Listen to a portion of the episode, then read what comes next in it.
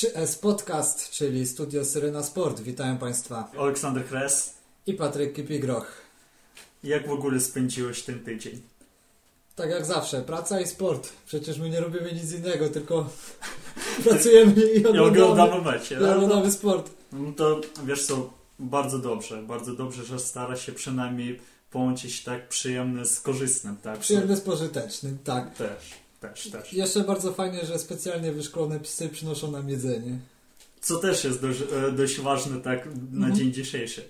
A tak jeszcze o tych psach myślę, że kiedyś porozmawiamy w kwestii tutaj Mistrzostw Świata w Rosji. Tak. Tam już się mniej więcej nakreśliłem temat, ale w tym odcinku na razie... Odpuścimy, tak żeby... Zapowiadamy po prostu to na kolejny. No to co, to przechodzimy do wyników. Tak. Najważniejsze wyniki piłkarskie w tym tygodniu. Legia Warszawa przegrała z Jagiellonią 0-1. Jeśli chodzi o statystyki, są one mniej więcej wyrównane. Posiadanie piłki z korzyścią dla Legii 52% do 48% dla Jagiellonii. Z tym, że Jagiellonia oddała jeden strzał więcej, co też chyba myślę odbiło się na wyniku. No, wiesz co, ja tak powiem, ja nie oglądałem tak ten mecz, ale widzę przynajmniej tak na wynik tabeli, że Legia teraz przynajmniej nie tak bardzo się dobrze czuje, tak, właśnie w Ekstraklasie i tak ten wynik, póki co to wygląda dość negatywny, tak, na taki wizerunek, tak, dla warszawskiej drużyny. Przede wszystkim jeszcze myślę, że tutaj... Współczynnik tego stanowi zwolnienie trenera Magiery. Nawet sami kibice wyrażają duże zaniepokojenie tym, co się stało właśnie z panem Jackiem. No zobaczymy, może... No bo wiesz, ja tak pamiętam, jak to było tak w zeszłym roku, kiedy właśnie Magiera stał tak głównym trenerem. Jak właśnie zaczęli wtedy grać piłkarze z Legii, tak? Co oni narobili wtedy właśnie na Ligi Mistrzów, tak? No właśnie. Tym bardziej, że w przypadku Jacka Magiery nie mogliśmy mówić o tak zwanym efekcie nowej miotły. Tak. Że niby, wiesz, jest ta nowa miotła, że... I zaczynają tak, wiesz co, bardzo świetnie tak grać, że każdy chce pokazać siebie jak z najlepszej strony i tak dość emocjonalnie do tego właśnie przed tym nowym trenerem, nie?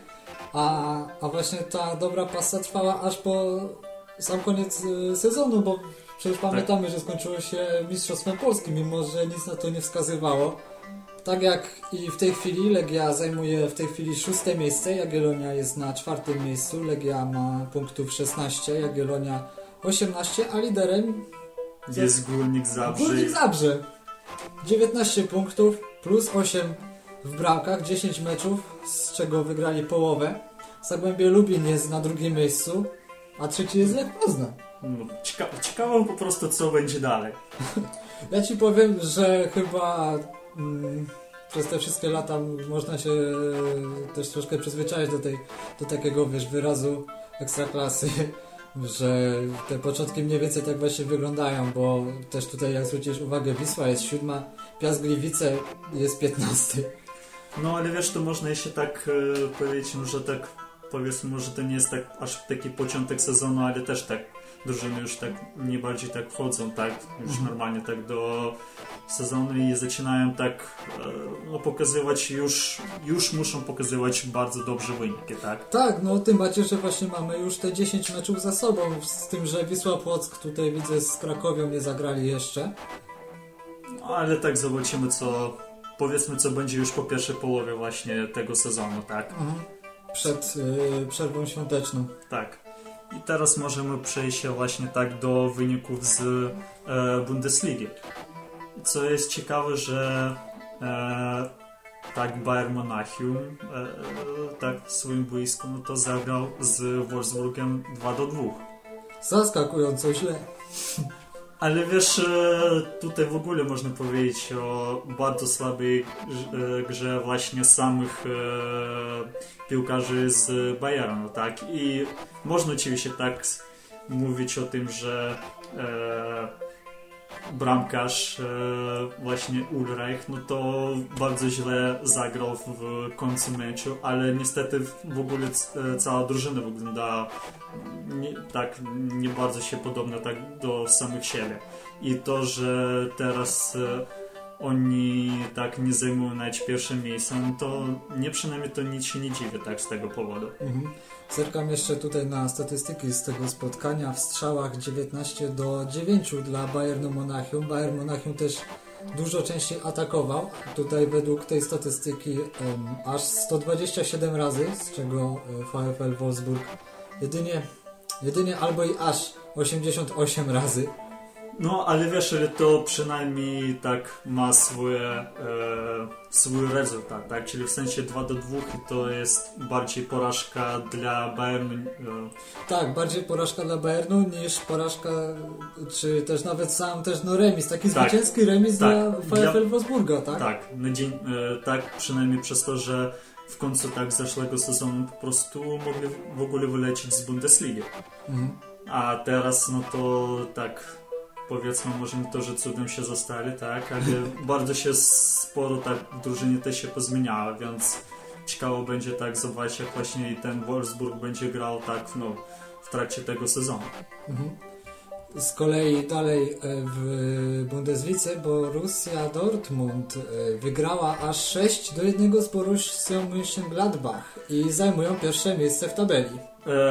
Tak, powiem Ci, że po prostu nie było w ogóle tak Borussii Mönchengladbach na tym meczu. No, jak powiedzieć, nie było.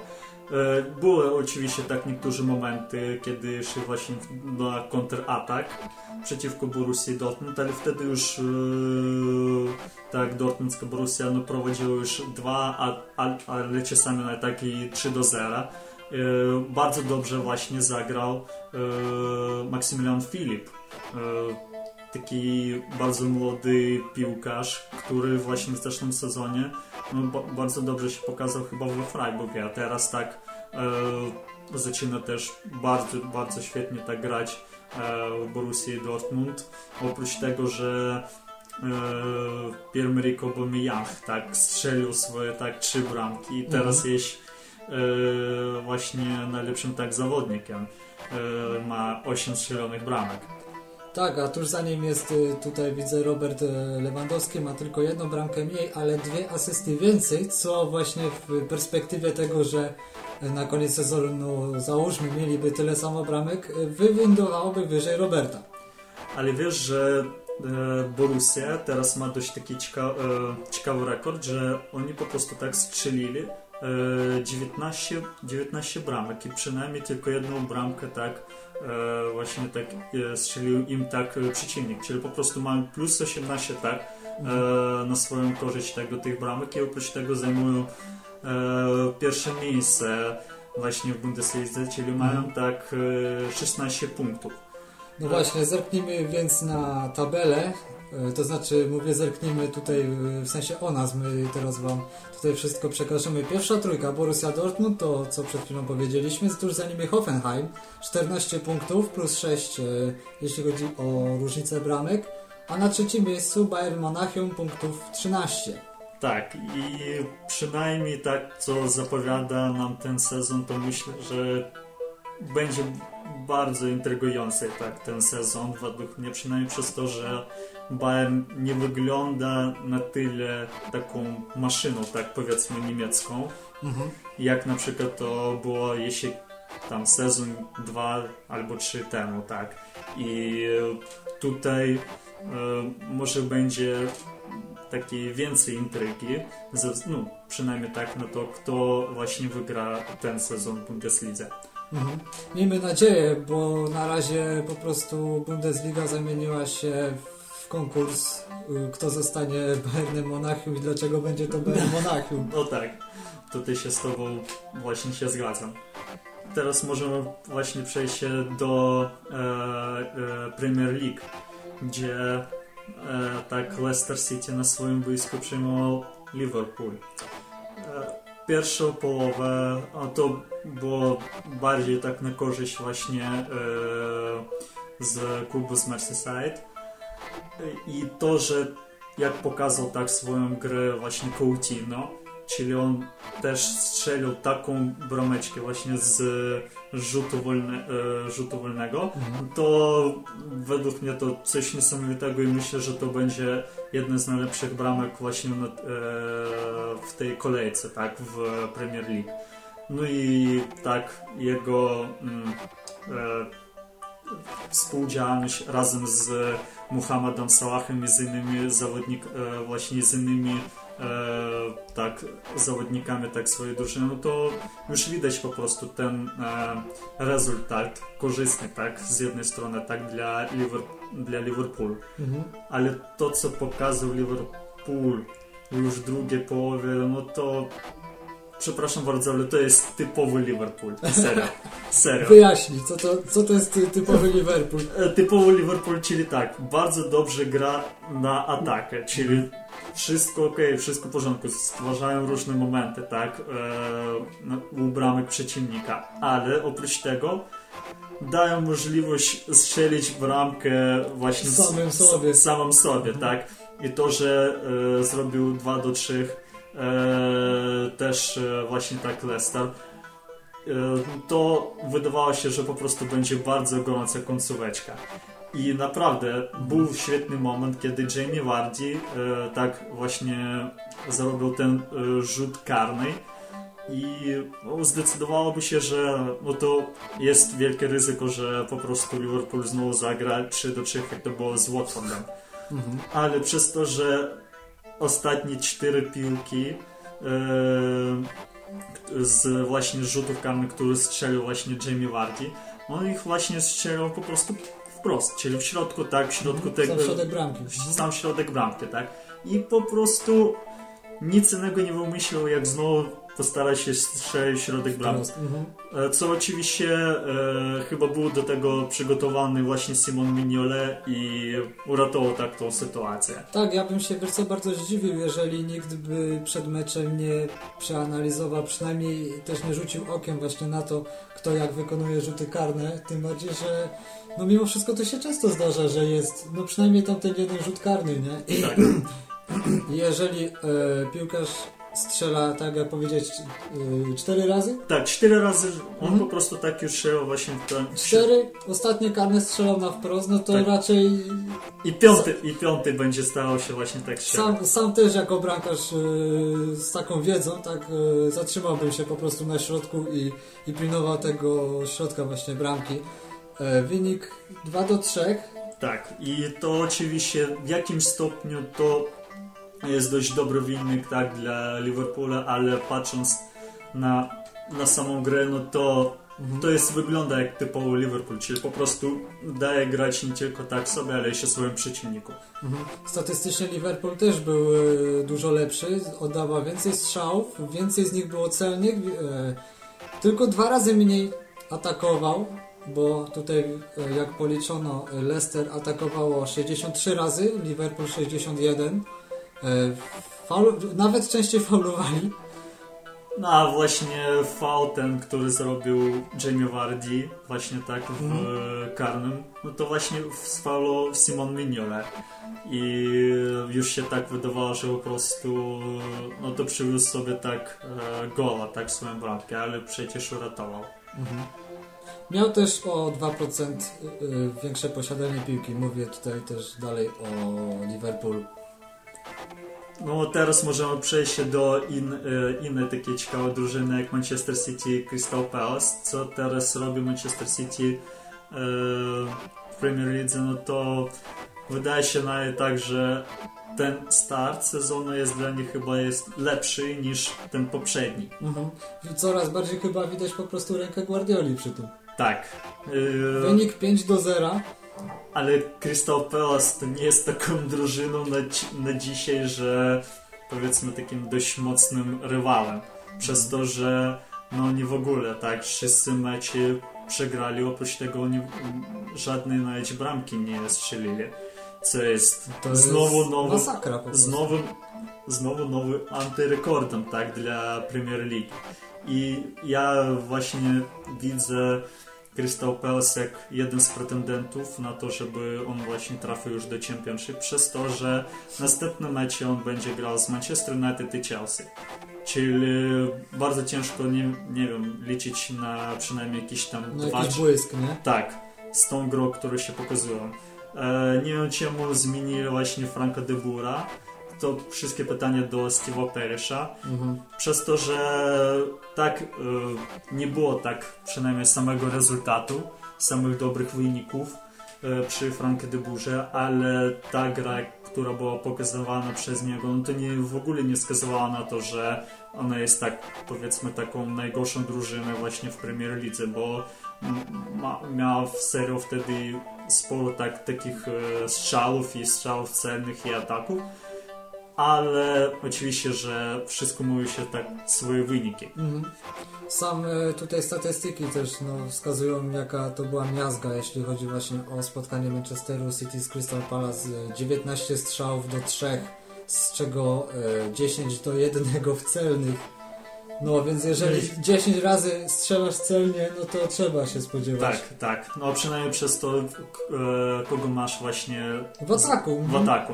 Sergio Aguero i tym bardziej Gabriel Jesus teraz, co oni w ogóle teraz robią na początku tego sezonu, że Sergio Aguero strzelił 6 bramek, a Gabriel Jesus 4, no to już po prostu same te strzelone bramki już mają zasięga. W pierwszej dziesiątce najlepszych strzelców w Premier League mamy aż właśnie 3 piłkarzy z Manchesteru City. Na 3. miejscu jest Sergio Aguero, tuż za nim jest Raheem Sterling i na 7. miejscu Gabriel Jesus, o których właśnie przed chwilą opowiadałeś. Pierwszy jest Alvaro Morata z 6 bramkami. A jeszcze taki ciekawy moment można zaznaczyć, że jeden z strzelonych bramek właśnie zrobił nie kto inny jak Fabian Delph. Wiesz co, ostatnio słyszałem o nim, nie wiem, może kilka lat temu. No. Jak on właśnie, kiedy był właśnie ten transfer z Aston Villy do Manchester City, chyba wtedy tak powiedzmy ostatnio słyszałem o takim, powiedzmy, dość potencjalnym... O takim grajku. Tak, tak, a teraz on jeszcze strzelił bramki, myślałem, ja byłem dość zdziwiony. Tak. Druga młodość po prostu. No mamy nadzieję, byłoby tak by ciekawe zobaczyć. I ostatni mecz z Premier League, czyli Manchester United kontra Southampton, a właściwie Southampton kontra Manchester United, bo to właśnie ten mecz odbył się u nich. Wygrali goście Manchester United 1-0. Pierwsze połowa gry, no to zapowiadała tak, że nie będzie tak dość łatwo dla Manchester United, no w ogóle tak wyjazd do St. Mary to nie jest taki dość łatwy dla żadnej z drużyn, chociaż Southampton ostatnie 8 meczów to w ogóle nie strzela na swoim boisku, w ogóle nie strzelali żadnej bramki, co też pokazuje się jakiś pewny kryzys w takiej właśnie u zawodników, ale tak co było w drugiej połowie, to był taki, można powiedzieć, typowy autobus od Mourinho, tak. Ale to ze względu na to, że Southampton zaczął po prostu na tyle tak atakować, że po prostu zaskoczył samych zawodników z Manchester United. I po prostu wszyscy już starali się bronić tak bramkę. De Gea kilka razy też starał się tak ratować, ale no najważniejsze także to jest tak rezultat. A Romelu Lukaku właśnie stał się takim pierwszym piłkarzem w historii St. Mary, tak tego stadionu, ponieważ on strzelił tak bramkę za 3 różne drużyny, czyli kiedyś on jeszcze strzelał za West Bromwich Albion, za Everton, a teraz już strzelił za Manchester United. I zajmuje drugą pozycję w klasyfikacji najlepszych strzelców i myślę, że teraz możemy rzucić okiem na najwyższe miejsca w tabeli Premier League. Pierwsze miejsce zajmuje Manchester City, 16 punktów. Plus 19, jeśli chodzi o różnicę bramek. Tuż za nim Manchester United, również 16 punktów, ale 15 plus 15 w bramkach. I trzeci są mistrzowie Anglii, czyli Chelsea Londyn, punktów 13. A jeśli chodzi o pozycje spadkowe, na samym końcu Crystal Palace minus 13. No, dawno nie widziałem czegoś takiego. No ale tak jak poprzednio, tak trochę wcześniej mówiłem, że według mnie tak na teraz to wygląda jeden z pretendentów na to, żeby oni już trafili do Championship. Tak, 0 punktów tak. Po 6 meczach, no to... Ciężko tak to zapowiada. Oprócz tego tak widać, że na 19 miejscu jest Bournemouth, ale Bournemouth ma dość ciężki tak na początku kalendarz. Ostatnio właśnie grali przeciwko Everton, ale przegrali 2-1. No i też można widać, że na przykład tak na 18 miejscu jest West Ham. Oni grali przeciwko Tottenhamu na swoim boisku, czyli był taki dość ciekawy derby. Mhm. I tak, kiedy było 3-0, właśnie tak na korzyść Tottenhamu, no to było widocznie, no już wygrał Tottenham tak ten mecz, ale kiedy już strzelił bramkę i Chicharito i jego też zawodnik z jego drużyną, to po prostu było dość nerwowa końcówka dla Tottenhamu, ale wszystko minęło dość korzystnie dla Tottenhamu i teraz zobaczymy, jak oni będą grać w Ligi Mistrzów. Zostawiamy Anglię, przenosimy się do Francji. Tutaj jedno bardzo ciekawe spotkanie zakończone wynikiem 0-0, czyli Montpellier kontra PSG. Co jest ciekawe, to że nie grał właśnie sam Neymar. I tak jak przynajmniej tak zapowiadają media francuskie, że Dani Alves zorganizował taką kolację, tak żeby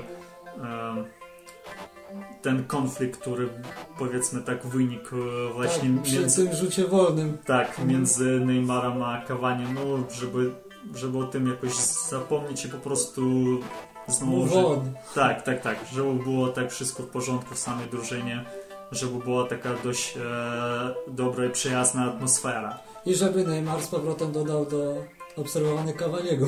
No może też. To na Instagramie w ogóle do czego to wszystko zmierza, nie? Kiedyś to po prostu, nie wiem, poszło się na piwo, pogadał, stary, słuchaj, no ja bym chciał tak, no ale ja to bym chciał tak, no to słuchaj, no to zrobimy tak i tak. No a teraz co, kasuje się gościa po prostu z obserwowanych?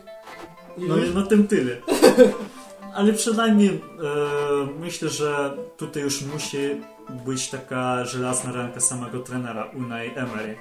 A nie wiadomo, jak właśnie on będzie zachowywał się w stosunku takich, no powiedzmy, gwiazd. Super gwiazd. Ponieważ on nigdy tak nie pracował z takimi piłkarzami tak wcześniej.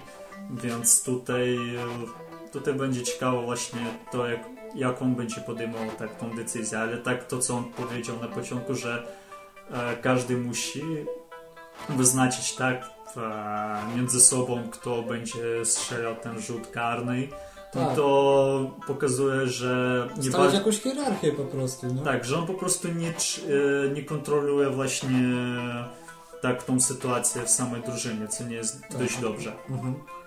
I tutaj teraz może rzućmy okiem na tabelę. Sam ten remis PSG nie zrzucił z pozycji lidera. Dalej zajmują pierwszą pozycję. Mają 19 punktów plus 18 w bramkach.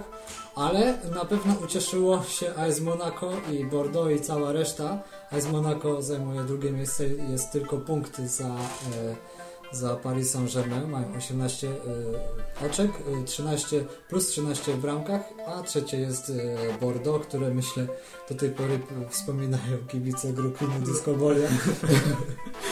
Bordeaux ma 15 punktów. Mówisz coś? Myślę, że dla Bordeaux to jest jeden z najlepszych startów za ostatnie kilka lat po prostu. Mhm. Trzecie miejsce plus 6 w bramkach i 15 punktów. Myślę, że tak. Tutaj też będzie ciekawe zobaczyć, jak będą rywalizować właśnie Monaco, przez to, że mają sporo zmian w swojej drużynie.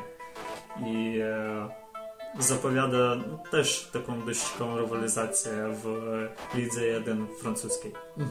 Tym bardziej, że my też powinniśmy, znaczy nie chcę mówić, że powinniśmy, możemy tutaj mocno trzymać kciuki za Kamila Glika, który gwiazdą tej ligi chyba jest. Tak, oczywiście. Czystym sumieniem możemy tak stwierdzić. Na pozycjach spadkowych FC Metz 3 punkty, a tuż nad nimi o jedno oczko więcej ma RC Strasburg? Tak, Strasburg, tak. Strasburg.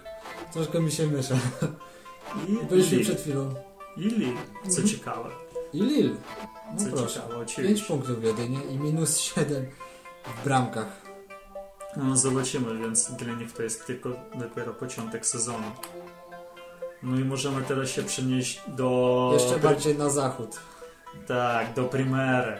I co ciekawe, że Alaves tak przyjmował na swoim boisku Real Madryt i Real Madryt ledwo wyniósł nogi z Alavesu, czyli wygrali 2-1. To trzeba dziękować niekomuś, a Dani Ceballos. To jego pierwszy taki duplet w koszulce Real Madryt. A co mogę powiedzieć o Alavesie, to że oni mogli w ogóle wygrać ten mecz. Mieli dwa słupki, jedną poprzeczkę. I ja myślałem, że znowu będzie albo jakiś remis, albo znowu przegra Real Madryt. Dwa słupki, jedna poprzeczka przy łącznej sumie 5 strzałów, z czego 4 były celne. Tak. No oprócz tego Cristiano Ronaldo też miał dwa słupka, więc on w ogóle tak starał się grać właśnie tak na swoją drużynę. No i oczywiście też starał się strzelić swoją bramkę, ale widać było też, że to był nie jego dzień wtedy. Mhm. Ja myślę, że tutaj musi zastanowić się Zidane z powodu tego, jak on musi ustalić właśnie obronę swoją, ponieważ coś tutaj przestało stykać po prostu, nie? No oprócz tego także Marcelo teraz ma kontuzję, odpada na miesiąc. Oczywiście Dani Carvajal ma też nie dość dobre kondycje w sensie fizyczne, ponieważ on też za swoim skrzydłem nie bardzo dobrze, tak powiedzmy, opiekuje się i to wskazywało na to, że Alaves wtedy też miał właśnie z jego pozycji sporo takich momentów. No i tak teraz Toni Kroos też ma kontuzję i nie wiadomo też kiedy wróci. To jest szansa tak też dla młodych piłkarzy, przynajmniej dla takiego jak Dani Ceballosa.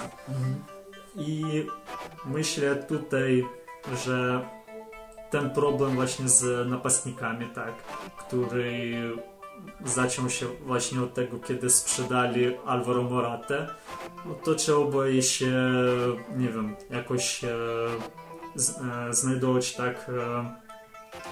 znajdować tak właśnie taką ścieżkę tak dobrą, tak dla Real Madrytu, przez to, żeby chociaż kupić dobrego napastnika, nie wiem, żeby po prostu był chociażby na zmianę zamiast Karima Benzema.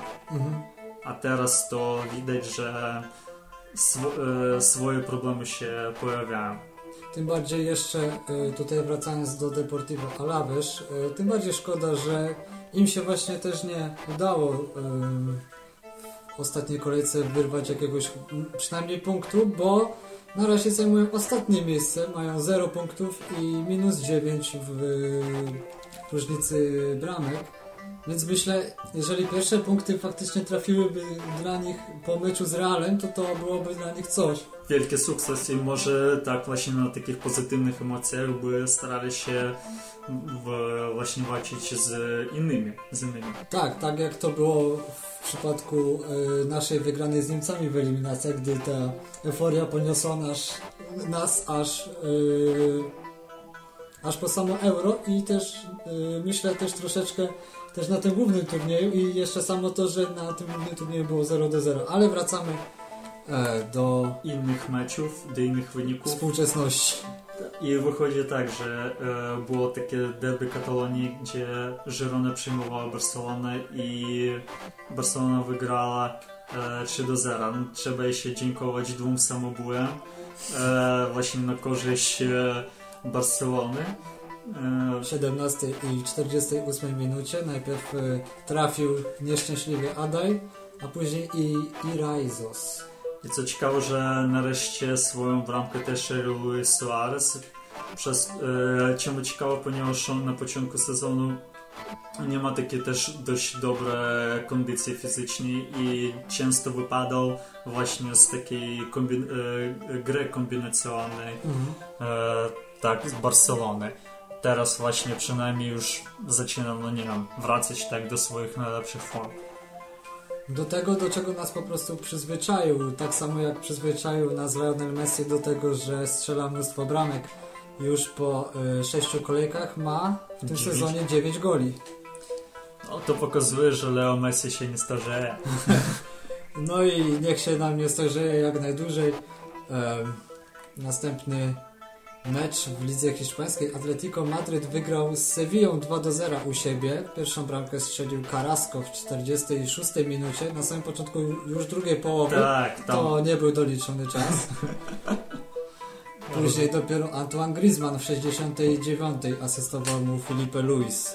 Właśnie z tą pierwszą bramką na 46 minucie tam po prostu popełnił błąd Steven Zonzi, kiedy mógł po prostu bardziej lepiej tak oddać pas po prostu tak swojemu bramkarzowi Sergio Rico, albo gdzieś, nie wiem, wybić jakąś gdzieś tak w stronę, a przez to po prostu tak, taki zrobił niewielki prezent dla Carrasco i on po prostu tak musiał już, powiedzmy, musiał obegrać. Musiał już to strzelić, no. Tak, po prostu on wtedy już miał, wychodził po prostu już sam na sam przeciwko Sergio Rico. No jeżeli by tego nie wykorzystał, to po prostu nie nazywałby się Carrasco. No też tak myślę. Bardzo dużo żółtych kartek w tym spotkaniu. Po 3 na drużynę, już w 28 zaczął Gabi. Później w drugiej połowie się to wszystko rozsypało. W 47 Carrasco. Ledwo po tym jak strzeli bramkę, później Muriel w 49 jeszcze chwilę i Mercado w 53 i tak to już później szło. Jeśli chodzi o statystyki, więcej strzałów oddawało Atletico 8-4, z czego 5-1 w celnych, co też myślę pokazuje słabą dyspozycję z przodu Sewilli. Ale tak mieli przynajmniej tak 97 ataków, co w jakimś stopniu oczywiście nie okazało się tak bardzo dobrym tak wynikiem ogólnym dla Sewilli. I możemy też się przynieść do innego klubu z Madrytu. Getafe przyjmował tak na swoim boisku Villarreal i wygrali 4-0. Nawet 4-0. Wszystko zaczęło się w drugiej połowie. Angel rozpoczął strzelanie tutaj w 54 minucie, później w 64 Jorge Molina, później Bergera w 67 i Angel znowu w 92 minucie.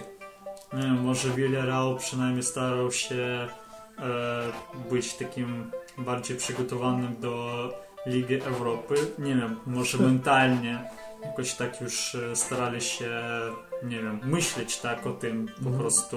Mieli głowy w całkiem innym miejscu. Może, ale to taki tak wynik właśnie dla Getafe to jest bardzo dobrze, przynajmniej przez to, że czym szybciej będą nabierać te punkty, przynajmniej tam, nie wiem, 35, 40, to wtedy oczywiście nie będą mieć tak, takiej sytuacji, żeby po prostu walczyć tak o utrzymanie. Tak, o utrzymanie. Ale patrząc tak na właśnie na tabelę w lidze hiszpańskiej, no to Villarreal zajmuje teraz 14 miejsce, co nie jest dość dobrym. Imponujący. Tak, ale może zobaczymy, jak to będą grać właśnie tak w najbliższym czasie. Może będą pokazywać bardzo, powiedzmy, imponującą grę dla swoich kibiców. A Barcelona tak teraz zajmuje pierwsze miejsce, tak mają maksymalnie 18 punktów. No surprise. Nie ma nic dziwnego i mają właśnie różnica strzelonych bramek też 18. A Atletico Madryt zajmuje drugie miejsce, ma 14 punktów. Sevilla jest na trzecim, ma 13 punktów. A Real Madryt dopiero czwarty i tych punktów ma ledwie 11. Co, możemy już mówić o tym, że Barcelona... zaciera rączki. I nie wiem, dopiero początek sezonu, ale już +7. Mhm. I jeszcze Żydoka ma najlepszych strzelców, tak jak już mówiliśmy, Lionel Messi numer 1, później jest Zaza, ma tych goli 4, ale bez żadnej asysty, i później dopiero Gomez, tak samo goli 4.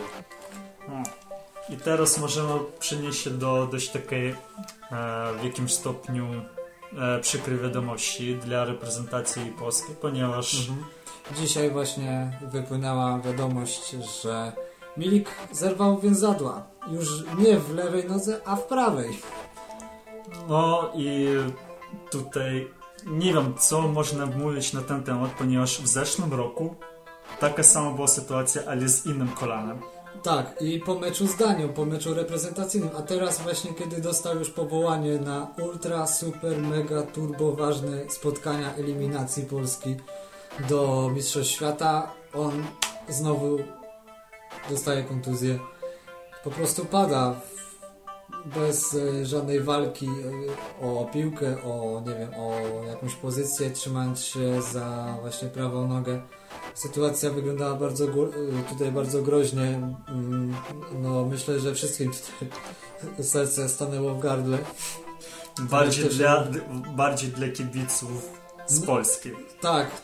Ja tutaj cały czas właśnie mówię przez perspektywę właśnie kibica reprezentacji Polski, bo jednak wiadomo, jak to wygląda dużo lepiej z przodu u nas, jeżeli mamy Roberta z Arkiem, niż samego Roberta, czy nie wiem, Roberta z Teodorczykiem. Z całym szacunkiem też dla Łukasza.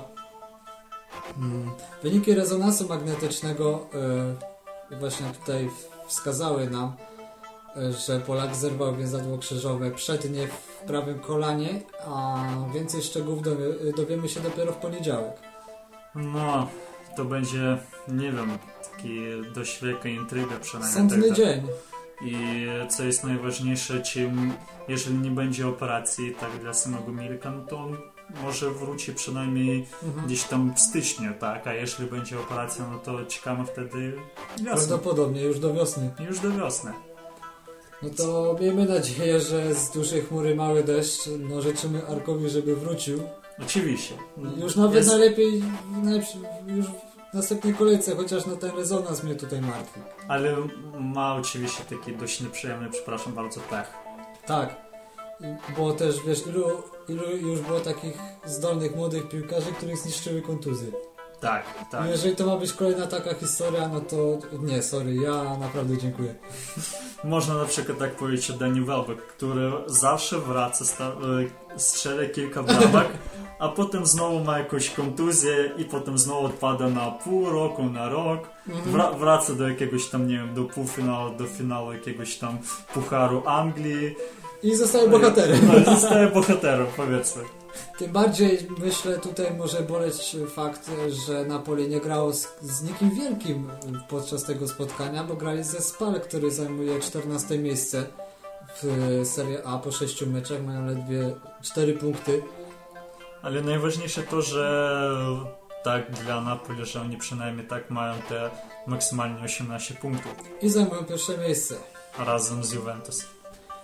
I to były takie najważniejsze informacje z całego tygodnia, jeśli chodzi o piłkę nożną. Tak.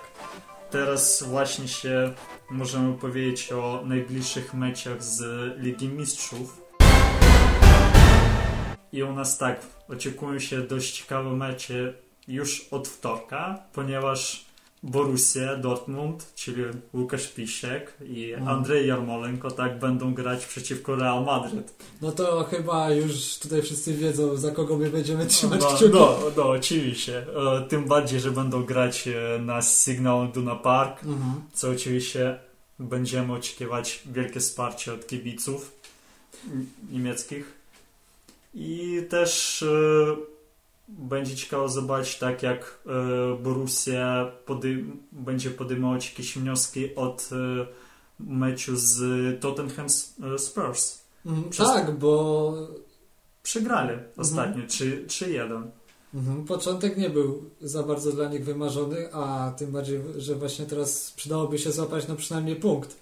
z Realem, mając jeszcze w perspektywie mecz z tym Apoelem Nikozja, który zagra właśnie z Tottenhamem u siebie. No, teraz można zobaczyć, że w grupie G Monaco będą przejmował Portu i właśnie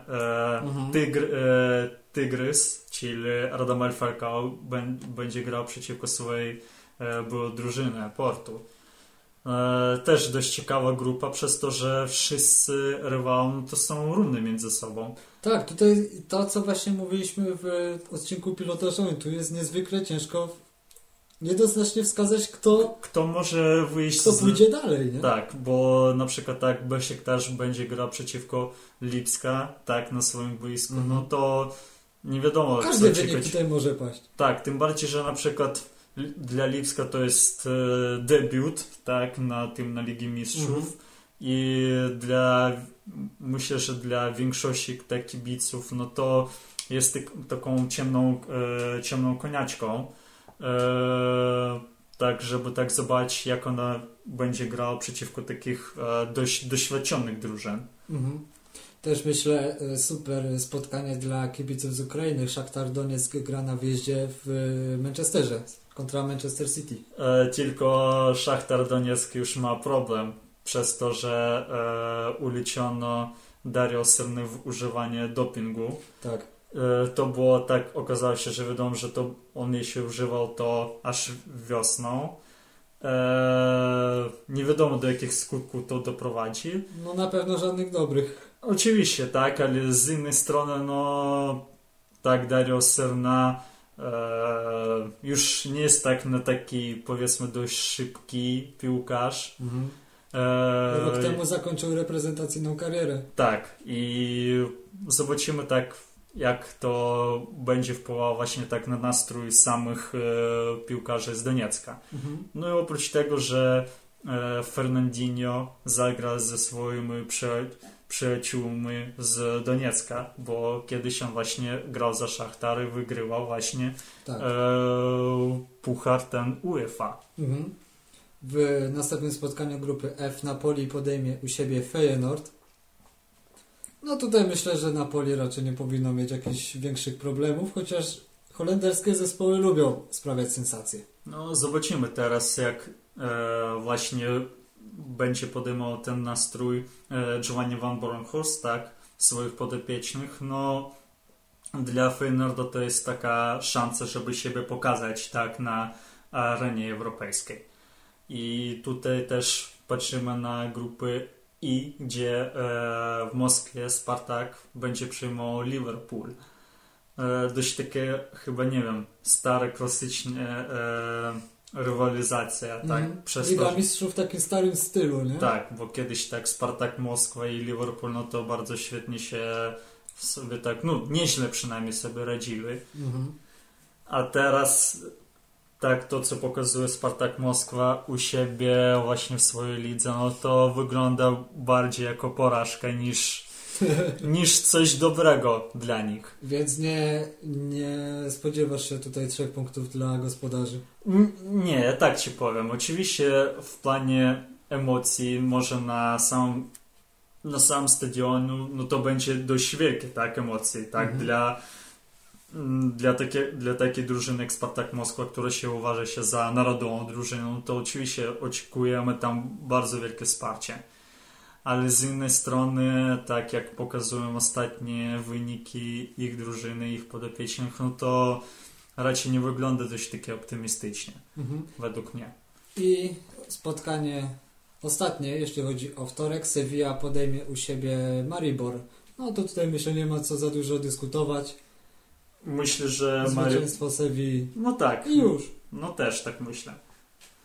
Ciekawe będzie, co nam pokaże na przykład Atletico z Chelsea, gdzie tak Diego Costa będzie już patrzył z trybuny Wanda już tak w koszulce Atletico, ale będzie przynajmniej po prostu patrzył. Będzie patrzył i miejmy nadzieję, że także i my będziemy patrzyli na bardzo dobre spotkanie. Jak myślisz, za kogo on będzie kibicować? Ojej, ciężkie pytanie. No Tak, nie, on... wiesz co, pewnie będzie kibicował temu, kto obecnie daje mu tę pracę. Po prostu. Czyli tak patrzysz takie już ze strony ekonomicznej, finansowej, czy bardziej takie ze strony to, że on uważa tak Atletico jako za swój taki klub taki ojczysty, tak? Czyli swój taki bliski klub. Wydaje mi się, że chyba bardziej jednak to, wiesz, to ten ekonomiczny aspekt tutaj, wiesz, głównie rządzi. Też, wiesz, samo to, co się działo podczas okienka transferowego. Jak piłkarze zaczęli strzelać fochy, no bo, wiesz, pojawiła się plotka, że ojej, chce mnie Barcelona, a dobra, no to ja się nie będę pojawiał teraz na treningach czy coś, no bo chcę, żeby tutaj mnie kupiła taka Barcelona, ale nawet kosztem tego, że nie wiem, że przesiedziałbym tam cały sezon na ławce, mając w tej chwili klub, który chce, żebym grał tam w pierwszym składzie i tak dalej, i tak dalej. Więc myślę, futbolem już dużo wcześniej zaczął rządzić pieniądz i myślę, że nie inaczej jest i w tym przypadku. Też będzie ciekawa rywalizacja między PSG a Bayernem. To jest w ogóle hitowe spotkanie. Zobaczymy, tak, jak PSG będzie z Neymarem walczyć przeciwko teraźniejszego Bayerna, tak, czyli Bayern, który nie jest w takich najlepszych kondycjach i nie wygląda tak na dość taką, powiedzmy, bardzo mocną poukładaną drużynę.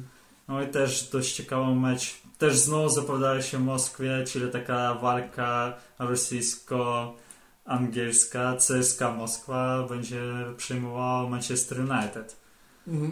Swoją drogą też to też bardzo dobrze może się przysłużyć Rosji, że właśnie rosyjskie kluby grają w tej Lidze Mistrzów, bo to może być też dobry test samej, wiesz, organizacji, wiesz, tam kibiców, całego, wiesz, takie przedsięwzięcia, jak to może wyglądać za rok na Mistrzostwach Świata. Tak, i to oczywiście dość takie wielkie wyzwanie dla służb porządkowych. Chociaż ja myślę, że tam właśnie będzie taki poważny porządek na takich meczach. No w Rosji zawsze jest porządek. Rozumiem to. Jak tam czerwonoarmiści zrobią porządek, to jest porządek. Rozumiem. Pozostałe spotkania nadchodzącej Ligi Mistrzów, Karabach Agdam, tak? Agdam czy Agdam? Chyba Agdam to się czyta. Podejmuje u siebie AS Romę, Juventus zagra u siebie z Olympiakosem Pireus, Sporting Lizbona zagra z FC Barceloną, Anderlecht zagra z Celticiem i FC Basel z Benficą. Tutaj już takie mecze, przynajmniej będą taka rywalizacja, na przykład Anderlecht Celtic za trzecie miejsce, tak, teoretycznie mówiąc. Z ciągłym takim zachowaniem szansy na to drugie miejsce. Może. Wszystko się może zdarzyć. No tak, nie takie rzeczy już w futbolu widzieliśmy.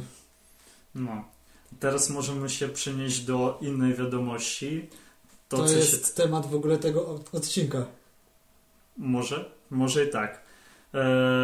To, że UEFA utwierdziło nowy taki turniej, który się nazywa Liga Narodów. I polega to na tym, że pojawiają się takie 4 ligi, tak powiedzmy, 4 grupy z właśnie tak, nie wiem, z 55 tak drużyn. Po prostu dzielą się na 4 grupy, gdzie na przykład w grupie A i grupie B po 12 najlepszych drużyn w rankingu. W grupę C, to chyba się trafiają tak 15 drużyn w rankingu, tak, czyli już po prostu tak idą takie, powiedzmy, bliżej tak do ostatnich, tak, i tak w grupie D, to ostatnie, tak też... najsłabsze zespoły. Tak, 15 najsłabszych, 16 tak, najsłabszych zespołów. Od Gibraltaru po Litwę. I teraz tak. Mamy te 4 ligi, Liga A, B, C, D, gdzie A jest najmocniejsza, a D jest tą najsłabszą. Tą ligą najsłabszą. W lidze A ma znaleźć się także Polska, a w tejże właśnie najwyższej lidze mamy tak, w tej chwili Niemców, Portugalię, Belgię, Hiszpanię, Szwajcarię, Francję, Anglię, Włochy, później jesteśmy my, Chorwacja, Islandia i Walia. I teraz tak, w każdej lidze będą losowane grupy z tych zespołów, które w danej lidze są. W każdej grupie, czyli na przykład w grupie A, gdzie są tak 12 zespołów, będą 4 grupy. Po 3 zespoły. Po 3 zespoły. W grupie C będą też 4 podgrupy, z też 4 zespoły i jeden chyba będzie... Nie, 3 po 3. Po 3. Mhm. Czyli 3, będzie 3 4 grupy. Mhm. 4 grupy, gdzie 3 grupy są po 3 zespoły, a jedna jest 4-osobowa, a w lidze najniższej, w lidze D, mamy 4 grupy po 4. Tak, tak. I tutaj wygląda sytuacja tak, że najlepsze drużyny ze swoich grup, mhm, w każdej lidze po prostu wychodzą tak w taki, powiedzmy tak, półfinał. Mhm. Tak. Do takiego play-offu. I ta drużyna, która wygrywa właśnie tak swoją ligę, mhm, ona otrzymuje taką dziką kartę i to jest gwarancją tego, że zagra na Mistrzostwach Europy 2020. Tak. Co jest ciekawe, że ten turniej zaczyna się od września następnego roku. Mhm. Cały czas mówimy tutaj o Lidze Narodów. Tak. I co jest ciekawe, że sama ta Liga Narodów będzie trwała właśnie całą jesień. Mhm. Od września do listopada. Tak, ale same mecze play-off, no to będą grać właśnie w czerwcu. Następnego roku. Tak, czyli 2019 roku. Oprócz tego eliminacje do Euro zaczynają się w marcu. To jest w ogóle historia teraz. I wygląda sytuacja tak, że teoretycznie mówiąc tak, na początku tych eliminacji możemy już przynajmniej wiedzieć, powiedzmy tak, 4 drużyny, które automatycznie tak trafią, mhm, do finałowego turnieju, tak, które praktycznie do tych eliminacji mogą podejść tak sobie. Tak. I według mnie to będzie największym sukcesem dla zwycięzcy grupy D. Mhm. D. Tak, tutaj właśnie w lidze D mamy takie super potęgi jak Litwa, Białoruś, Gruzja, Armenia, Macedonia, Wyspy Owcze, Luksemburg, Łotwa, Mołdawia, Kazachstan, Liechtenstein, Andora, Malta, Kosowo, San Marino, dobrze nam znane, i tak, równie dobrze nam znany Gibraltar. No i co wychodzi, że po prostu takie drużyny najsłabsze, mhm, będą się starać właśnie rywalizować w tym... właśnie w Lidze Narodów. W Lidze Narodów, co będzie w jakimś stopniu dość ciekawą wydowiską. Jakąś tam egzotyką. Tak. W pewnym stopniu, bo wyobraźmy sobie właśnie tutaj grupę Gibraltar, San Marino, nie wiem, Gruzja i Macedonia. Nie, no możemy taką grupę wyobrazić. Jak najbardziej taka może być. Tak, ale chodzi tu o to, że na przykład, nie wiem, będzie finał, tak, za to, żeby wygrać tą ligę D. No, ligę D będzie na przykład Gruzja z, nie wiem, Andorą. I tak, że zwycięzca tej grupy wygrywa tą dziką kartę. Mhm, plus awansowywuje ligę wyżej. Tak, co jest ciekawe tutaj też. Właśnie mamy takie coś, tak jak jest w każdej lidze, że są i spadki, i awanse. I czyli wygląda tak, że tak zwycięzca tak swojej grupy po prostu tak trafia, mhm, na grupę wyżej. Tak, a ci, którzy w swojej grupie zajmują ostatnie miejsce, spadają ligę w dół. Tak, czyli wygląda tak, że na przykład z Ligi A ostatnie te drużyny, które zajęli trzecie miejsce, czyli mhm, 4 drużyny, to po prostu spadają w dół, a te, którzy zajęli pierwsze miejsce w Lidze B, zajmują ich miejsca w Lidze, tak, A. Czyli będzie taka dość podobna, no jak w tych różnych ligach. Tak jak to ma miejsce w każdej innej lidze na świecie. Tak. Co jest ciekawe, że może się zdarzyć tak sytuacja, że na przykład każda drużyna z Ligi A na przykład, sobie tak, już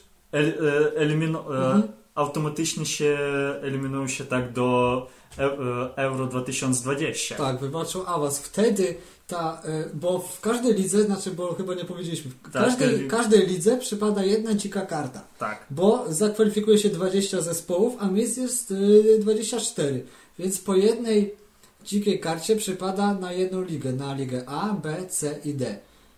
I można wyobrazić taką sytuację, że na przykład z Ligi A wszyscy drużyny, powiedzmy tam, że te drużyny, które wyszły w play-off, to wszyscy drużyny eliminowały się. Mhm. Wtedy po prostu taka dzika karta przekazuje się do Ligi B. Mhm, Ligi niższej. Mhm. I wtedy wygląda taka sytuacja, że na przykład nawet ta drużyna, która na przykład tak przegrała finał, to może jej się i na przykład tak, że nie, automatycznie nie eliminowała się, tak nie trafiła do Euro przez eliminację, to istnieje taka nawet szansa, że po prostu ta dzika karta jej przejdzie się po takiej dość specyficznej sytuacji. No właśnie, wtedy po prostu będą musieli liczyć, że nawet taka Islandia czy tutaj Polska, Niwalia, takie zespoły, wiesz, obstawiałbym najsłabsze w tej najmocniejszej lidze, by też właśnie awansowały razem z całą resztą i wtedy właśnie ta dzika karta, która przysługuje jedna tej lidze A, to wtedy przepada na Ligę B. Co też według mnie dość takim ciekawym, ale tak trochę wygląda się dość skomplikowane, tak, według nas wszystkich. Mhm. Tak, my tutaj się bardzo też długo wczytywaliśmy w te wszystkie zasady w ogóle przed tutaj nagraniem tego podcastu. Wtedy oczywiście na przykład tak według mnie, jeżeli w czerwcu będzie wiadomo, że na przykład, nie wiem, Hiszpania tak otrzymała tą dziką kartę, nie wiem, jaki jest sens grać w tych eliminacjach, czyli tracić swoje siły, nie wiem, na przykład przeciwko dość takich słabszych drużyn. Tak. Wystawiać dość mocniejsze składy, jeżeli można na przykład tam, nie wiem, do swojej reprezentacji, to wziąć takich, powiedzmy, piłkarzy, które tam, nie wiem, grają za młodzież, tak? Czyli za U21, coś takiego, żeby dać im szansę zobaczyć. Muszę po prostu szykować też do głównego turnieju, prawda? Tak. Co według mnie, w jakimś stopniu trochę tak się pozmiesza takie właśnie same rywalizacje na samych eliminacjach.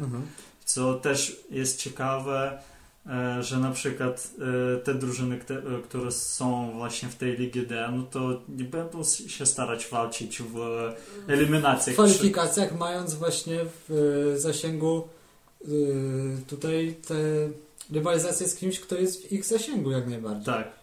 I wtedy nie widzę żadnego tak sensu, jeżeli będą, nie wiem, w ich grupie na przykład tam Włosi, Bośni i Hercegowiny, Serbia, tak, jest jakieś takie drużyny, które po prostu mają bardzo mizerne szanse, żeby trafić do Euro, a większe szanse mają właśnie trafić przez Ligę Narodów. To zapowiadam, że dla Ligi D to jest taka wild card, powiedzmy. Wiza. Wiza, tak, żeby naprawdę posmakować jakiegoś dużego turnieju, prawda? No. Bo tutaj przypominam sobie Łotwę, która grała na Euro 2004. Tak. Między innymi naszym kosztem. Naszym, mówię tutaj o Polsce. Pamiętne eliminacje i pamiętne remisy ze Szwedami, w ogóle jakieś dziwne. Ale zostawmy to. Więc tutaj praktycznie wychodzi na to, że Liga Narodów jakby też mocno tutaj premiuje właśnie te najgorsze zespoły. Tak. Co w jakimś stopniu, nie wiem, zobaczymy właśnie te wszystkie wyniki, tak, i w ogóle samą też oglądalność, tak, dla tych samych kibiców. Zobaczymy po prostu później. Mi się wydaje, wiesz, tutaj poruszyłeś tematy oglądalności, to głównie, wiesz, oglądalność to będzie tutaj robiła Liga A i Liga B w troszkę mniejszym stopniu, ale też jednak, bo też tutaj w Lidze B są Szwedzi, są Holendrzy, są Ukraińcy, są Turcy, Duńczycy, czyli też nie takie, wiesz, zespoły tam w ciemnie bite. No tak, ale tutaj ciekawy moment jest to, że tak, takie grupy no, też mają jakieś niemałe szanse na to, żeby trafić na te Euro 2020, nawet przez eliminację, tak. Więc zapowiadam, że tak, te drużyny, no, które na przykład tam, nie wiem, wygrają tak swoje grupy w Lidze B, tak, czyli wygra właśnie tak, ta jedna drużyna, to po prostu nie będzie się też walczyć na przykład na eliminacjach. No właśnie, tak, plus też tak... wiesz, będą mieli gwarant tego, że w następnym sezonie Ligi Narodów zagrają już w tej Lidze A, czyli w tej, tak, w tej tutaj najwyższej. Tak, to będzie też taki ciekawy moment i zobaczymy właśnie jakie skutki to będą. A najbliższe skutki dopiero za rok zobaczymy. Tak. A każda Liga Narodów będzie odbywała się co 2 lata od... Tak. 2018 roku z finałami rok później. Tak. I dla mnie też jest dość takim ciekawym pytaniem, jak to będzie wpływało na fizyczne kondycje piłkarzy, bo to też jest takie dość wielkie obciążenie. Tak, tak, bo jednak właśnie ta Liga Narodów miała wyeliminować całkowicie mecze towarzyskie, które stawały się coraz bardziej zbędne w filozofii, jeśli można tak powiedzieć, filozofii właśnie wszystkich tutaj reprezentacji. A miały sprawić to, że piłkarze jakby bardziej też się tutaj zabiorą za te mecze reprezentacji. I tutaj właśnie to, co powiedziałeś, że tutaj ciekawe, jak to się będzie miało właśnie do tej kondycji, bo jednak, wiesz, nawet u nas, co nie, tam Robert Lewandowski nie musiał grać we wszystkich meczach reprezentacji, bo jednak tam, wiesz, zdarzały się pod koniec roku, strzelam na przykład, nie? Pod koniec roku dwa mecze takie towarzyskie, no to nie wiem, takie tacy, wiesz, nasi najwięksi gwiazdorzy, tam Łukasz Piszczek, czy Robert właśnie Lewandowski, czy tam Błaszczykowski, mogli zagrać, nie wiem, maksymalnie w jednym i mogli się tam brać za szykowanie na święta, co nie? No tak. No a teraz po prostu, jeżeli dajmy na to, wylosuje nam się grupa, gdzie będzie Polska, Portugalia i na przykład Hiszpania, no to... Tutaj będzie ciekawa walka, powiem Ci szczerze. No, ja z jednej strony zacieram ręce, a z drugiej strony jestem przerażony i zbyt długie kariery tutaj w Polsce bym nie wróżył w Lidze A, chociaż... No to, jeżeli na przykład tak patrzą na to, że no nie widzą tak szansy, żeby zająć tak pierwsze miejsce, no to... Nawet drugie, wiesz?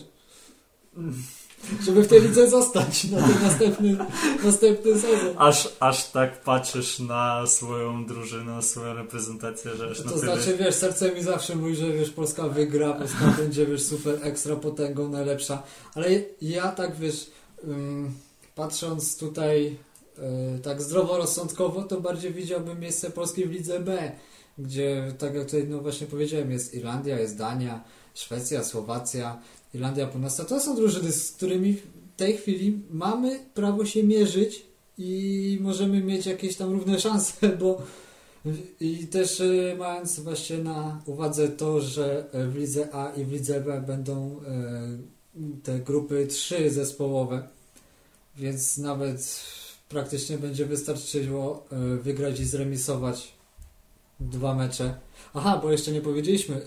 Tutaj mecze będą rozgrywane u siebie i na wyjeździe, tak jak to ma miejsce w Lidze Mistrzów. Tak, na przykład. Tak, o. No. No i cóż, no i przeniesiemy się do innych wiadomości z innych dyscyplin sportowych.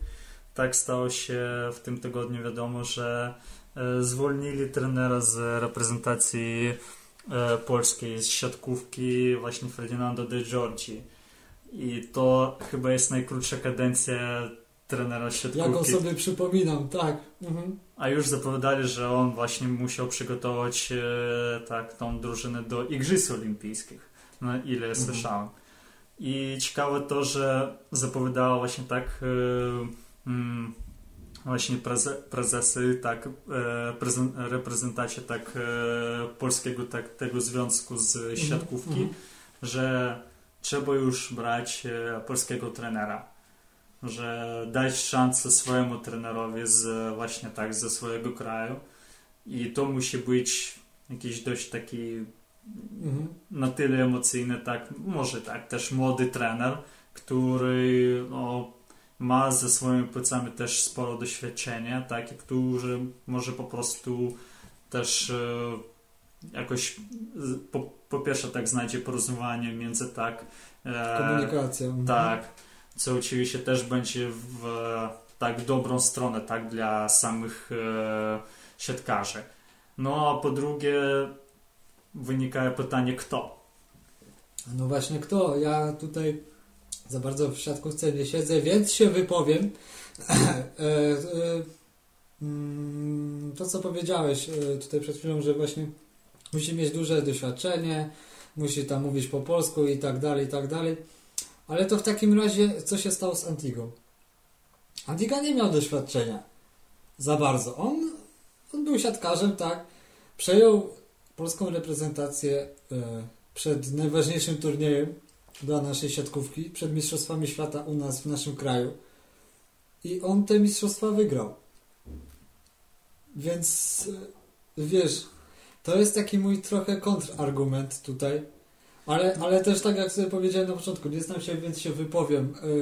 Wiesz, dla mnie ta historia właśnie Antigi tutaj i też to jak ona się zakończyła no tak. I czy w ogóle było to konieczne, żeby ona się kończyła. No dobra, mieliśmy nieudany turniej później w igrzyskach, samo olimpijskich, tak, samo też to eliminacje i w ogóle jakie absurdalne są zasady, bo przecież Polska wygrała wszystkie mecze, przegraliśmy ostatni i na te igrzyska nie pojechaliśmy wtedy, po tym turnieju, dopiero musieliśmy się kwalifikować w Niemczech, przypominam sobie, więc też w ogóle siatkówka, zawsze jak jest jakiś turniej, obojętnie czy to są mistrzostwa świata, mistrzostwa Europy, czy też Liga tam, tam też są różne takie Grand Prix, Liga Mistrzów, też Liga Świata. Tak, to zawsze jest jakaś inna zasada. Dlaczego w siatkówce nie siądzie paru mądrych ludzi, którzy się też, nie wiem, bardziej na tym znają? Uznają raz na zawsze, dobra, gra tyle drużyn, takim i takim systemem. I tak jak to ma miejsce w piłce nożnej, bo w piłce nożnej zmienia się tylko liczba drużyn. I na mistrzostwach świata, i na mistrzostwach Europy. No, to już zadały pytanie tak, tym osobom, które właśnie się zajmują tak, organizacją takich powiedzmy wydarzeń, imprez tak, sportowych, właśnie zwłaszcza tak, siatkówki. Jeszcze wracając, Antika wcale nie miał też do tego mistrzostwa świata jakiejś super łatwej drogi, że tak można byłoby trochę ująć właśnie temu wspaniałemu zwycięstwu, bo przecież w tej finałowej grupie mieliśmy Brazylijczyków i później też z tymi Brazylijczykami graliśmy w samym finale, także przegraliśmy chyba tylko jeden mecz, jak sobie przypominam, z Amerykanami bodajże. Nie wiem, mówię teraz naprawdę z pamięci, tak jak sobie to przypominam. Ja tak polską siatkówkę to śledzę właśnie tak na reprezentacyjnie. Nie wiem, czy zwolnienie trenera, nawet tego De Giorgi, to było dobre posunięcie. On całkiem niedawno zaczął, nie wiem, może faktycznie Euro nie wypaliło tak jak to powinno być, bo... No, ale tam chyba u wszystkich nie wypaliło, no oprócz Rosji, tak. No tak, Rosjanie zachowali tutaj twarz, zagrali tak jak się każdy po nich tego spodziewał. Sam i też Niemcy się fajnie pokazali. Tak. Znowu niemiecka siatkówka, już nawet też na tych mistrzostwach świata u nas, o których wspomniałem, przecież my z Niemcami graliśmy w półfinale bodajże? Właśnie ostatnio tak nie oglądałem te mecze z my z Niemcami, mogę się mylić, nie wiem, poprawcie mnie w komentarzach. Ja mogę powiedzieć o tym, że tak starałem się odnaleźć tak potencjalnych kandydatów na to, żeby kto właśnie zajmowałby się tak podopiecznymi tak właśnie reprezentacji polskiej. Tak, są różne takie nazwiska rzucają, na przykład Jacek Nawrocki, który teraz jest trenerem żeńskiej reprezentacji polskiej i dość tak z, tak powiedzmy, z wyniku można powiedzieć, że dość nieźle przygotowuje taką drużynę, ale tutaj wynika problem, że on po prostu tak już ich przygotowuje właśnie tak do Igrzysk Olimpijskich, tak, które będą... Ostatnio też dziewczyny wygrały z Niemkami 3-2. Tak, i co oczywiście, że jakby jego wycofać w taki moment, no też wiem. To by było takie sobie. Tak. Też mówią o także o takim pretendencie jak Piotr Gruszka, tak, który był właśnie asystentem Ferdinando de Giorgi, ale tak nie wiadomo, tak, czy on jest tak przygotowany do tego, żeby trenować, tak. Właśnie reprezentacji z Polski, po pierwsze, a po drugie on ma też kontrakt właśnie z GKS Katowice, tak, czyli przygotowuje się też do sezonu, który się zacznie już za niedługo. Tak, też jest tak wśród przynajmniej tak pretendentów, o których tak też mówią, to Jakub Bednaruk. On teraz jest tak szefem Łuczniczki Bydgoszcz i on na przykład tak mówi, że on nie jest tak przeciw tego, żeby zająć miejsce tak trenera właśnie tak po De Giorgi, tak, ale on musi tak też, jak on zapowiadał, że musi też umówić tak, skontaktował się tak z szefami tak Łuczniczki Bydgoszcz, żeby tak omówić też różne szczegóły, ponieważ on ma dwuletni kontrakt z tą drużyną. No właśnie. I tak wynika pytanie, tak kogo wtedy brać? No właśnie, jeżeli już padło hasło, że trenerem ma być właśnie Polak, no to chyba te nazwiska, to co powiedziałeś, no teoretycznie najlepiej pasują, chociaż wiesz, w idealnym świecie to właśnie myślę, że może tutaj by ten Gruszka pasował, bo tak jak właśnie wspomniałeś, tutaj Gruszka był asystentem, więc jakby poniekąd mógłby kontynuować, mógłby, nie wiem, może zmienić troszeczkę koncepcję ex-trenera, ex-selekcjonera reprezentacji.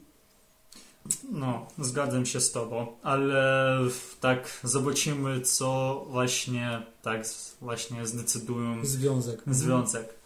Czasu jest coraz mniej, a myślę, że każdy dzień takiej zwłoki działa tylko na niekorzyść i tak już mocno naczarpniętego wizerunku reprezentacji Polski w siatkówce. No tak. I ostatnia tak wiadomość z innych dyscyplin, którą my też chcielibyśmy omówić, to nowe zmiany oczekujemy właśnie w tenisie ziemnym, ponieważ ATP przegłosowało wprowadzenie skróconych setów podczas finału w Mediolanie dla Next Generation, czyli dla utalentowanej młodzieży tak do 21 roku tak życia. I to tak, znaczy? To znaczy, że tak pierwsza taka ósemka tak młodych tenisistów do 21 lat, którzy mają tam dość, no, najwyższy ten ranking w ATP, no to oni będą wtedy rywalizować między sobą tak w finale w Mediolanie. To będzie od 7 po 11 listopada. I zmiany będą takie, żeby po prostu zachęcić właśnie potencjalnych nowych fanów do obejrzania tenisa ziemnego. Tutaj wynika takie podejście, że set będzie trwał nie 6 lub 7 gemów, a wyłącznie 4, maksymalnie 4. Ojej. I czyli tak, jeżeli na przykład jest na przykład w game 3-3, no to będzie tiebreak.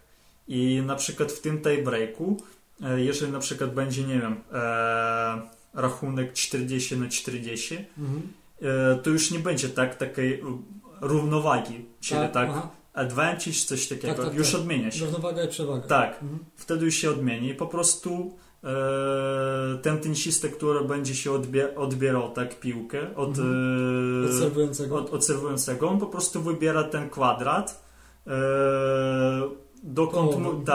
dokąd właśnie musi podawać ten serwujący. I to będzie tak, oczywiście, kto wygra tak ten właśnie ten serwis, tak, no to i wygrywa właśnie game. Aha. Tak, cały game.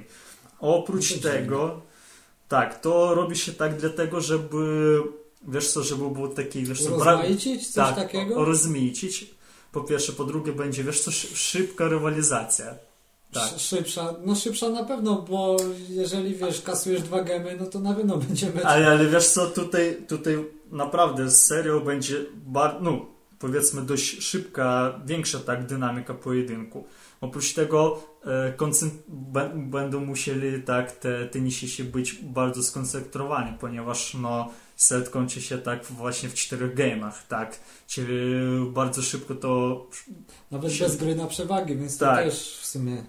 To też, co też będzie ciekawe, że rozgrzewka będzie trwała właśnie 5 minut przed meczem. Tylko 5 minut? Tak. Oprócz tego, jak wcześniej było, tak, że jest ten 25 sekund na to, żeby serwujący właśnie serwował, tak? Aha. A teraz to właśnie będzie taki specjalny zegar, który właśnie będzie odmierzał te 25 sekund. Jeżeli na przykład nie serwuje, tak, tenisista... To strata punktu? To strata po prostu, tak, strata punktu. Już się liczy. Czyli na przykład, powiedzmy, Rafael Nadal i Szarapowa, jeżeli by graliby od właśnie taki tenis, no to myślę, że by kilka punktów by mogliby stracić. Mogli stracić. Tak. Oprócz tego, kiedy na przykład tak, że czasami piłka dotykała właśnie siatkę i kiedy mówili o tym, żeby znowu podało, tak, znowu serwowało, to też się odmienia. Czyli po prostu Czyli po prostu, jeżeli na przykład nawet... Jest net. Tak, jeżeli jest net, no to wtedy grają dalej. Aha, mimo że jest net. Mimo że jest net. O fuck. To będzie ciekawe. No, to jest ciekawe. Bo to, wiesz co, bo to też traciło się wtedy, nie wiem, no pół minuty, coś takiego, tak? No. I to myślę, że... Tym bardziej, że net, chyba z tego co kojarzę, może być bardzo dużo razy. Nie ma, że po dwóch netach jest strata. No tak. Więc to myślę, że... Więc taki tenisista będzie się nie ustawiać gdzieś na linii końcowej, albo nie wiem, 2 czy tam 1,5 kroku troszkę za, tylko tak w połowie nawet kortu.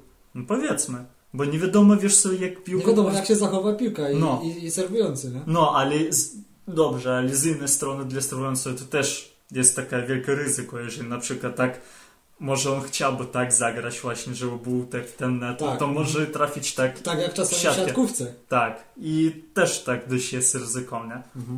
Oprócz tego będzie... A to dotyczy też debla? A w deblu też tak będzie? No. Będzie tak samo. Tak. Oprócz tego, że będzie taki, wiesz co, brak możliwości kontaktu z trenerem. Chyba, że będzie... Aha. W sensie, żeby trener wychodził nawet na boisko. To już tak jest taki zabroniony będzie. I co ciekawe, kibice będą naprawdę mieć tyle wolności. Nie wiem za ile czasu to można chyba oni czekali. Wspaniała wiadomość dla Janowicza.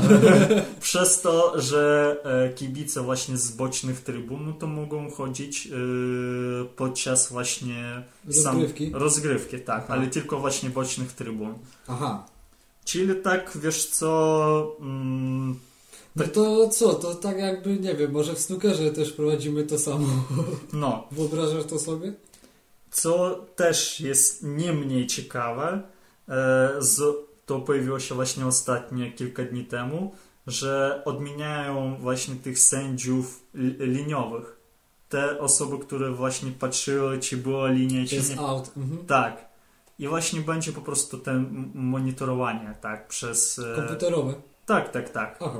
Czyli po prostu będzie ten główny sędzia, który po prostu chyba będzie przyjmował właśnie decyzję, tak, ale nie być jako sędzia, tak, powiedzmy, bo co, no Sędzia też nie zauważy wszystkiego, te no tak, bardzo szybko czasami tak, po prostu... więc po prostu w jakimś stopniu sędzia wykonuje taką rolę po prostu, że on przyjmuje tak różne te decyzje, tak można powiedzieć, a wszystkie inne to będzie już wykorzystane przez Eagle Eye, tak, przez ten system.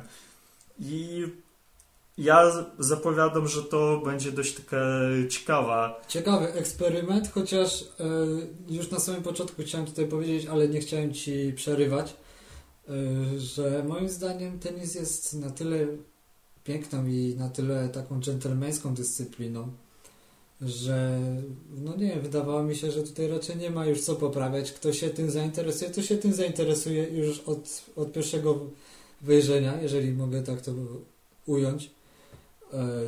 Ja bardzo lubię tenis oglądać, chociaż nie siedzę jakoś tak super ekstra szczegółowo, ale lubię sobie, wiesz, pooglądać tenis i myślę, że te zasady, które są, czyli, że tam mamy set się wygrywa, jak się wygra 6 gemów, czasami 7, wiadomo. Tak. To jest no taki super, wiesz, idealnie, ale dobra, jeżeli wiesz, ci ludzie tam wyżej, którzy tam rządzą tym tenisem, podjęli taką decyzję i jeżeli to ma dotyczyć na razie tylko tenisistów do 21 roku życia. Tak, bo właśnie w tym, wiesz co, takim turnieju właśnie Next Generation, tak? Właśnie tak, ten turniej, tak, ten się nazywa. No to czemu nie? No tak, przynajmniej spróbować, bo na przykład tak właśnie to też zastosowują w takich właśnie turniejach dla par, tak, czyli w sensie dla tenisistów w deblach, tak, to też zaczęli tak zastosować i w jakimś stopniu też zwiększa się właśnie tak zaobserwowanie, że to zwiększa się ten dynamik pojedynku. I taka widowiskowość. Tak. I oprócz tego, że tutaj nie musi być naprawdę braku koncentracji, poprzez to, że ty możesz bardzo szybko stracić game, a to nawet i tak cały set po prostu. I co jeszcze zapomniałem zapowiedzieć, że jeżeli wcześniej na przykład na takich turniejach ATP ty musiałeś wygrać 2 sety, tak? Na przykład maksymalnie z 3, to tutaj musisz wygrać 3 sety. Aha. Tak, czyli na przykład to maksymalnie może być 5 setów. Aha, czyli w ten sposób. Tak, też. Aha. Bo ja myślałem, że wiesz, jednak te wygrane w setach zostają, z tym, że jest zmniejszona ilość ale po prostu na jeden set większy, tak. I to czyli może być 2-2 w setach i ten, kto wygra trzeci, to ten wygrywa. Tak. I na przykład tak ten trzeci set 4-3 na przykład, tak. Może być i tie break ten ostatni, no. Też może być. No tak, no jest taka możliwość w takim systemie. O. I co jest najważniejsze, to robią się przez to, żeby właśnie nie tylko tak zachęcić kibiców, żeby przychodzili tak właśnie tak do trybuny, oglądali tak tenis, ale też to jest takie podejście do telewizji. Tak, przez to, że takie powiedzmy tak długie rozgrywki, nie wiem, na przykład na kortach gruntowych, tam gdzie no bardzo długie są rozgrywki. Na przykład. To tam naprawdę, no nie wiem, na przykład tak dla takich najmłodszego pokolenia pokolenia Snapchata, tak, wytrzymać, nie wiem, te 2-3 godziny 3 godziny, czasami to nawet i więcej, bo wiesz, spadnie deszcz, tak, i to może przenieść się mecz na kilka godzin, to tak. Jest tak najlepsza sytuacja, no i to wygląda tak, że po prostu odpada właśnie ten widz, czyli po prostu on tak rezygnuje z oglądania takiego meczu. No to jest cenna właśnie uwaga, to co teraz powiedziałeś, że właśnie młodszy widz raczej, no nie wiem, czy wysiedzi. No, na przykład on... Ja jestem nauczony, nie? Ja jakby, wiesz, przyjąłem to za taki fakt, że no dobra, tenis jest takim sportem, że czasami no trzeba się przygotować i na te 3 godziny tutaj meczu, ale jakoś, wiesz, nie czuję później po tych 3 godzinach, że ja nie straciłem czas czy coś, tylko sobie, wiesz, analizuję też czasami ten mecz, nie wiem, gadam z kimś, czy nawet, nie wiem, z tobą sobie tam, no pogadam, że ej, fajny był mecz, tam, nie wiem, Rafaela Nadala, tam z kimś tam w, nie wiem, w Stanach Zjednoczonych, czy, nie wiem, w Australii, takie coś.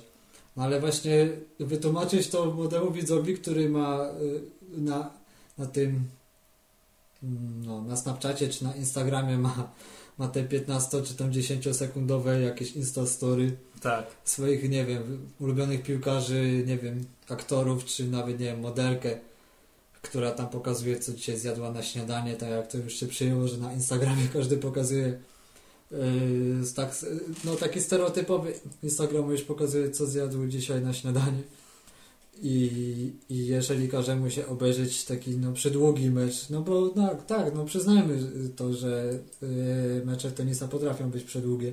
Tak, zgadzam się z tobą, tym bardziej, że są takie tenisiści, które po prostu starają się walczyć za każdą piłkę. I wtedy oczywiście tak, te mecze się przedłużają. Co wcale też nie ujmuje tej dyscyplinie w żaden sposób, bo to jest po prostu jej urok. Ale wiesz co, ale starałem się właśnie iść do przodu, tak? Przez to, że na przykład takie dyscypliny jak na przykład golf, cricket, nawet lekka atletyka, to oni też podejmowali takie dość poważne decyzje. Różne próby, no. Tak, przez to, że no, widzieli, że już po prostu jest ten poziom, tak, do którego już dotarli, właśnie na tych zasadach, które oni teraz mają, tak? I oni po prostu, no, musieli, tak, podjąć takie dość, no, powiedzmy, poważne kroki, tak, że to już nie będzie tak wyglądał taki sport, tak, powiedzmy, jak to, nie wiem, tam, jak to było 10-15. My jesteśmy przyzwyczajeni, no, nie? Tak jak na przykład tak zaprowadzili właśnie jeszcze 10 lat temu na Wimbledonie ten Eagle Eye, tak, czyli tak, te powtórki, tak, przez kamerę, tak, czyli przez ten monitoring.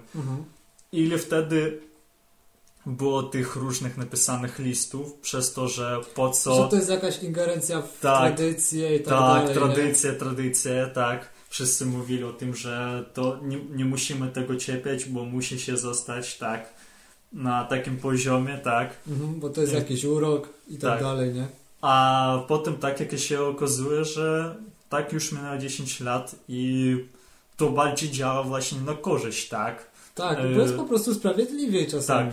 Tak. I tutaj nawet przez to, że nawet idzie taka rezygnacja z tych sędziów liniowych, no to przyznajmy się, że tak, my przegraliśmy, powiedzmy, taką rywalizację z maszyną. Oczywiście, że to tak przyjemnie tak wyglądało, kiedy tak stoi tam, nie wiem, mężczyzna lub tam pani, która tak, wiesz co, patrzy, ogląda, tak, czy trafiła właśnie tam na linii, czy powiedzie out, i potem sprawdzają, tak, wiesz co, przez tą Eagle Eye, czy to było tak naprawdę, czy nie. No, tam faktycznie, ale jednak, wiesz, sport się w ogóle zmienia w tej chwili, cały świat się zmienia i wszystko zmierza do tego, że po prostu maszyny będą nam niedługo mówić, co my mamy robić w danej chwili. Tak, i myślę, że to, co robi teraz, tak, ATP, no oczywiście to jest bardzo odważny krok, tak, dla, nie tylko tak dla ATP, tak, jak dla organizacji, ale jak dla tenisu ziemnego w ogóle. I tak zobaczymy, co właśnie będzie po tym eksperymencie, no i w ogóle sam eksperyment trzeba zobaczyć i wtedy przeanalizować, tak. Oczywiście to tak może tak nie będzie bardzo tak wyglądać, nie wiem, dość, powiedzmy, tradycyjnie, tak, dla nas, przez to, że będzie potrzebny jakiś pełny czas do tego, żeby przyzwyczaić się do tego. Żeby się nauczyć, nie? Tak, że do takich teraz zasad. Teraz to działa w taki sposób, że teraz w piłce nożnej jest ten VAR, tak? Tak. Który też, no, potrzebuje teraz jeszcze jakichś tam usprawnień, jeszcze, bo to ideologia jest zacna, wysoka, ale jednak to jeszcze nie działa tak, jak to byśmy to wszyscy tego chcieli. Ale tutaj też właśnie, jeśli chodzi o ten VAR, tutaj, wiesz, abstrahując jeszcze trochę od, no, tenisa, tutaj jeśli chodzi o VAR, to tutaj właśnie na szali leży ta sprawiedliwość, bo też, wiesz, każdy ma już dość tego, że, nie wiem, padł gol i wszyscy to widzieli, oprócz tam jednego typa. Tak, tutaj potem wszyscy piszą w swoich komentarzach, że sędzia taki, powiedzmy, tak, no,